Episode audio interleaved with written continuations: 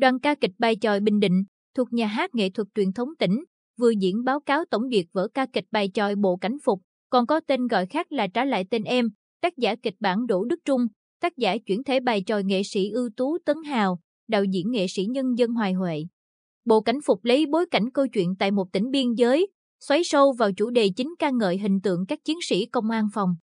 Chống tội phạm ma túy, với hình ảnh nhân vật Trung úy Lê Thanh và người chồng sắp cưới tên Tú cũng là chiến sĩ công an, cùng đồng đội của mình sẵn sàng hy sinh để mang lại cuộc sống bình yên cho nhân dân, đồng thời phản ánh về nghịch cảnh của gia đình nhân vật vợ chồng trùm buôn ma túy là ông Lưu và bà Mơ khiến con cái hư hỏng khi dính vào ma túy. Vở diễn mở ra với cảnh lực lượng công an nhân dân phục kích, truy bắt một đối tượng buôn bán ma túy.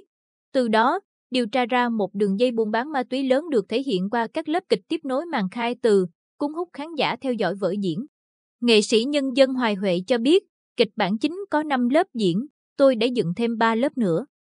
Nếu bật thảm cảnh của gia đình ông Lưu, bà mơ khi hai con trai là Huy và Lê đều trở thành con nghiện. Huy là trợ thủ đắc lực của cha mẹ tham gia buôn bán ma túy, rồi bị nhiễm HIVS, tìm đến bờ sông để kết liễu cuộc đời, nhưng được thức tỉnh bởi một người vô gia cư sống bằng nghề nhặt phế liệu kiếm sống bên bờ sông. Còn Lê không thiết tha việc học, dẫn bạn bè trong lớp đến vũ trường ăn chơi, hút chích, rồi đua xe. Là trùm buôn bán ma túy, vợ Lưu là mơ cũng có nhiều thủ đoạn mới, ngày càng tinh vi để điều hành đường dây chuyên gieo rắc cái chết trắng. Chuyên trị các vai đào bi, đào mùi, lần này được giao vai bà mơ trong vở diễn, một vai diễn cá tính đào lịch bi, nghệ sĩ Thùy Dung chia sẻ, tôi từng diễn vai rất giàu cá tính là tuyên phi Đặng Thị Huệ trong vở tuần lịch sử Thanh Gươm Công Lý. Lần này cũng được giao vai tương tự nhưng về đề tài xã hội hiện đại, tôi phải cố gắng rất nhiều để đặc tả được đây là một bà trùm với nhiều góc cạnh cá tính, nhiều sắc độ biểu cảm khác nhau thông qua cả kỹ thuật biểu diễn trong lời thoại, động tác của nhân vật. Để triệt phá đường dây buôn bán ma túy này, lực lượng công an đã cài cắm trung úy Lê Thanh, nghệ sĩ Bích Lĩnh thủ vai, vào gia đình ông Lưu, bà Mơ làm người giúp việc để điều tra, cung cấp nhiều bằng chứng quan trọng cho đồng đội của mình phá án. Lần đầu tiên được giao vai chính Trung úy Lê Thanh, nghệ sĩ Bích Lĩnh đã diễn tốt, làm toát lên sự quả cảm của nữ chiến sĩ công an nhân dân khi vào tận hang ổ của bọn tội phạm, rồi bị làm nhục, đến khi phá được chuyên án phải hy sinh. Dù mang nỗi đớn đau khi không còn trong trắng, nhưng nữ chiến sĩ công an đã không chùn bước.